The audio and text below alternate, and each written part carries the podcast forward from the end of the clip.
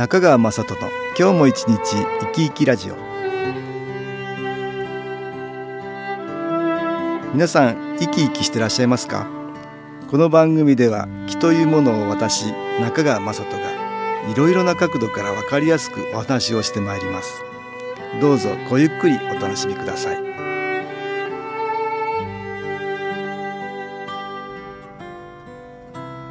中川雅人の今日も一日生き生きラジオ。この番組は気のある生活あなたの気づきをサポートする株式会社 SAS がお送りします。おはようございます。株式会社 SAS の中川雅人です。毎月開催している新機構研修講座では新機構をたくさん受けることはもちろんですが先進の指標を取り入れた内容の講義を行っています。先進とは心を洗うと書きますが心の持ち方を表す仕様です。この先進の指標ですが気というものを高めるために心の持ち方は非常に重要です。先月は先進の指標のいつも持つべき正しい心の一番目にある強くを解説しましたので今月は2番目の明るくを取り上げたいと思います。その前に少しおさらいをしておきましょう。私たちの体の中には目には見えない魂という生命エネルギー体がありこれを私は気と呼んでいます。これまで何回となくお話しておりますがそれは心や意識と言っても良いものです。ですから体がなくなっても心を持った魂という目には見えないエネルギー体つまり気は存在するわけです。ストレスで心の状態がマイナスの方向に進むと体に不調が現れさらには気が下がったりするように気心体のそれぞれが密接に関係しているんです。私は新機構を送ることで今まであったいろいろな魂たちから心や意識といったものと魂のエネルギーの関係を知ることができました。魂のエネルギーを失った状態で死を迎えた魂たちは生きてる人よりも魂のエネルギーを失っていることが多いのでマイナスの気と呼んでいます。気を送ると時に気を受けている人が辛く苦しい表情になりながらその人の体を借りて彼らが訴えることがあります。私はそれを注意深く聞くことでどういう心や意識になると魂のエネルギーを失うのかそれが分かったということなんです。また魂たちの中にはこのようなマイナスの気ばかりではなく生きている人に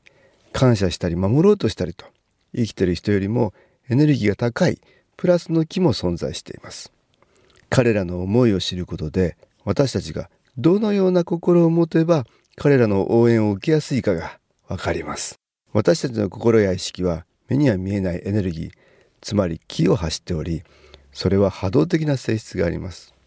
それはテレビの電波のようなものでチャンネルが合うと受信できるように同じような波動を持つものは同調して影響を受けやすくなる特徴があります。ですから先進の仕様はいつも持つべき正しい心と心からなくすべき感情の大きく2つの心に分類されています。できるだけ正しい心の方を持つようにしなくすべき感情を少なくする生活を心がけると良いのです。いつも持つべき正しい心には強く明るくがおりよろしからぬ欲を捨て皆仲良く愛はして感謝の生活をするという心の持ち方を挙げています。一方心からなくすべき感情には憎しみ妬みそねみ羨み呪い怒り不平不満疑い迷い心配心咎めの心せかせかする心イライラする心を挙げています。今日はいつも持つべき正しい心の明るくについて詳しく説明しようということなんです。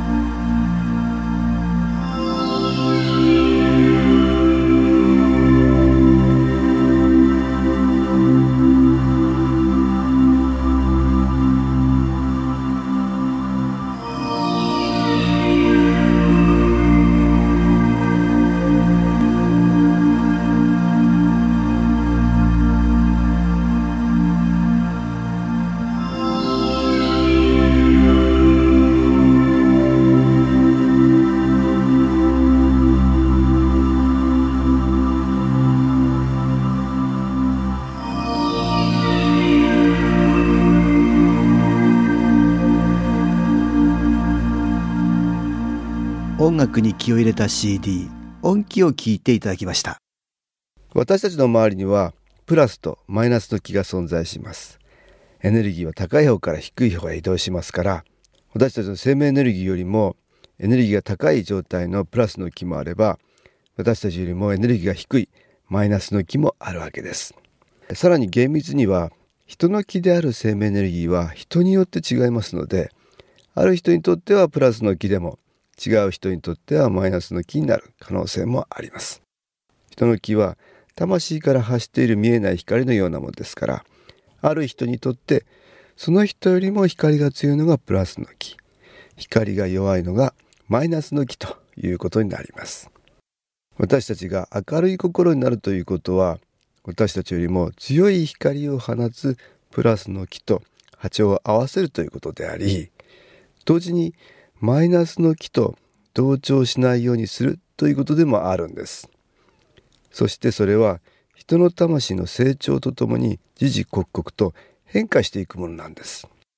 私たちの魂つまり気をよく見てみると明るい部分と暗い部分があります。明るい部分は心の中にある。明るい心に対応し暗い部分は暗い心に対応していてそれぞれにプラスの気やマイナスの気が影響を与えているということなんです。私たちの周りにはいろいろなマイナスの気があります。私たちの魂も完全ではなくまだまだ成長の余地がある存在です。一点の曇りもないという魂の状態を持つ人は存在せず皆何かしら暗い部分がどこかにあるものです。ですからちょっとした外界からのマイナスの気の刺激に同調してしまい心に陰りが現れるんです。しかしそれによってマイナスの気の存在に気がつくことができさらにはそれを光に変えてより一層魂の光を増すことができるわけなんです。ですから自分の心の暗い部分を見ないようにしたりいつも明るい心を維持しなければならないと無理に考える必要はありません。むしろ暗い心に気がついてそれを明るい心にしていこうと一生懸命努力することがより一層魂の成長につながると言えるんです。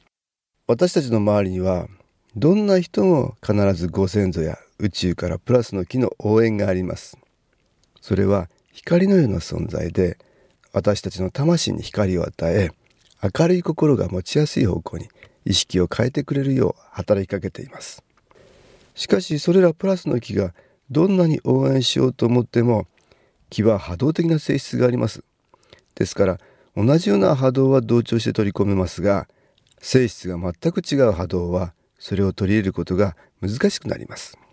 自らの心を明るい方向に持っていこうと努力することはとても重要であり必要なことなんですが強いマイナスの気の影響を受けてしまうとなかなか気持ちを変えることができません。さらには近年のたくさんのマイナスの気の蔓延によって一つ一つはさほど強くなくてもたくさんのマイナスの気の影響を受けることで次第に心から明るさが消えていく人が多くなっています。そうなると少しばかりのきっかけではなかなか心に明るさが芽生えないということになりプラスの気と同調できずにマイナスのループから抜け出せない状況になるんです。しかしこのような明るい心がなかなか持てない人にも新機構のエネルギーなら取り入れられるんです。気を受けよう。とか気グッズを使おうとか気中撃肺炎器のヘッドを当てようなど少しでも自分を変えたいという意志がプラスの気の応援を呼び寄せるんです。何か変わるかもしれないというわずかな希望であってもその光が気グッズの光と同調してプラスの気の応援が受けられるわけです。ですから心の状態にかかわらずまず気を受けようとすることなんです。また新機構を受けながらできるだけ明るい心に自分自身を向けるということもより一層効果が上がります。なかなか自分だけでは難しい方は全国の SS などで新機構をやっている他の人との交流を心がけると良いでしょう。さらには体験会や新機構研修講座に参加できればそれが大きなきっかけとなるのでおすすめです。人間関係が苦手とか人と一緒にいたくないという方こそ試してみることで効果が引き出せるでしょう。宇宙から送られてくる新機構のエネルギーは1986年の新機構の誕生から次第に強くなってきています。それをもう少し詳しく説明すればもともとの波動にいろいろな波動が複合されてきているということなんです。数年前から新しい波動が付け加えたようでそれはちょっと楽しくなる波動のようなんです。新機構を続けていると魂のマイナスの部分つまり辛い悲しいなど心の影の部分に気がつきそこに光が当たるということでマイナスがプラスに影が光になりより魂の輝きが増すということですからその過程では一時的に気持ちも暗くなることがあるかもしれません。そんな時に新しい波動の効果が現れることで暗い心が変化してちょっと楽しくなれることで先にある希望を見出しやすくなるということです。明るい心の状態から暗い心の存在を少しでも発見した時には新機構のエネルギーを受けることです。そしてその暗い心の原因となっているものが何なのかその部分をよく調べてみるんです。一時的に暗い辛い気持ちが出てきても新機構のエネルギーによってその原因となっている部分に光が届き気づきが生まれ良い方向に変わっていけるんです。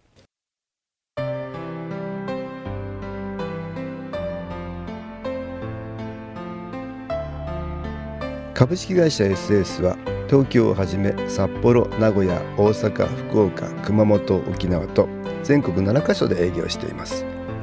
私は各地で無料体験会を開催しています。4月22日火曜日には東京池袋にある私どものセンターで開催します。中川雅人の「昨日話と昨日体験」と題して開催する無料体験会です。新気候というこの気候に興味のある方は是非ご参加ください。ちょっと気候を体験してみたいという方体の調子が悪い方ストレスの多い方運が良くないという方気が出せるようになる研修講座に興味のある方自分自身の気を変えるといろいろなことが変わります。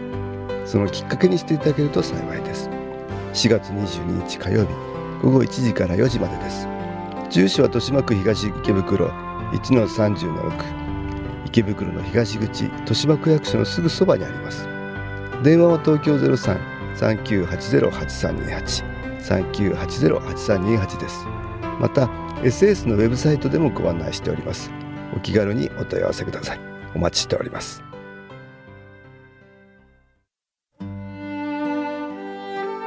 いかがでしたでしょうか？この番組はポッドキャスティングでパソコンからいつでも聞くことができます。SAS のウェブサイト www. 新機構 .com 新機構は SHINKIKO または FM 西東京のページからどうぞ中川雅人の今日も一日生き生きラジオこの番組は気のある生活あなたの気づきをサポートする株式会社 SAS がお送りしました。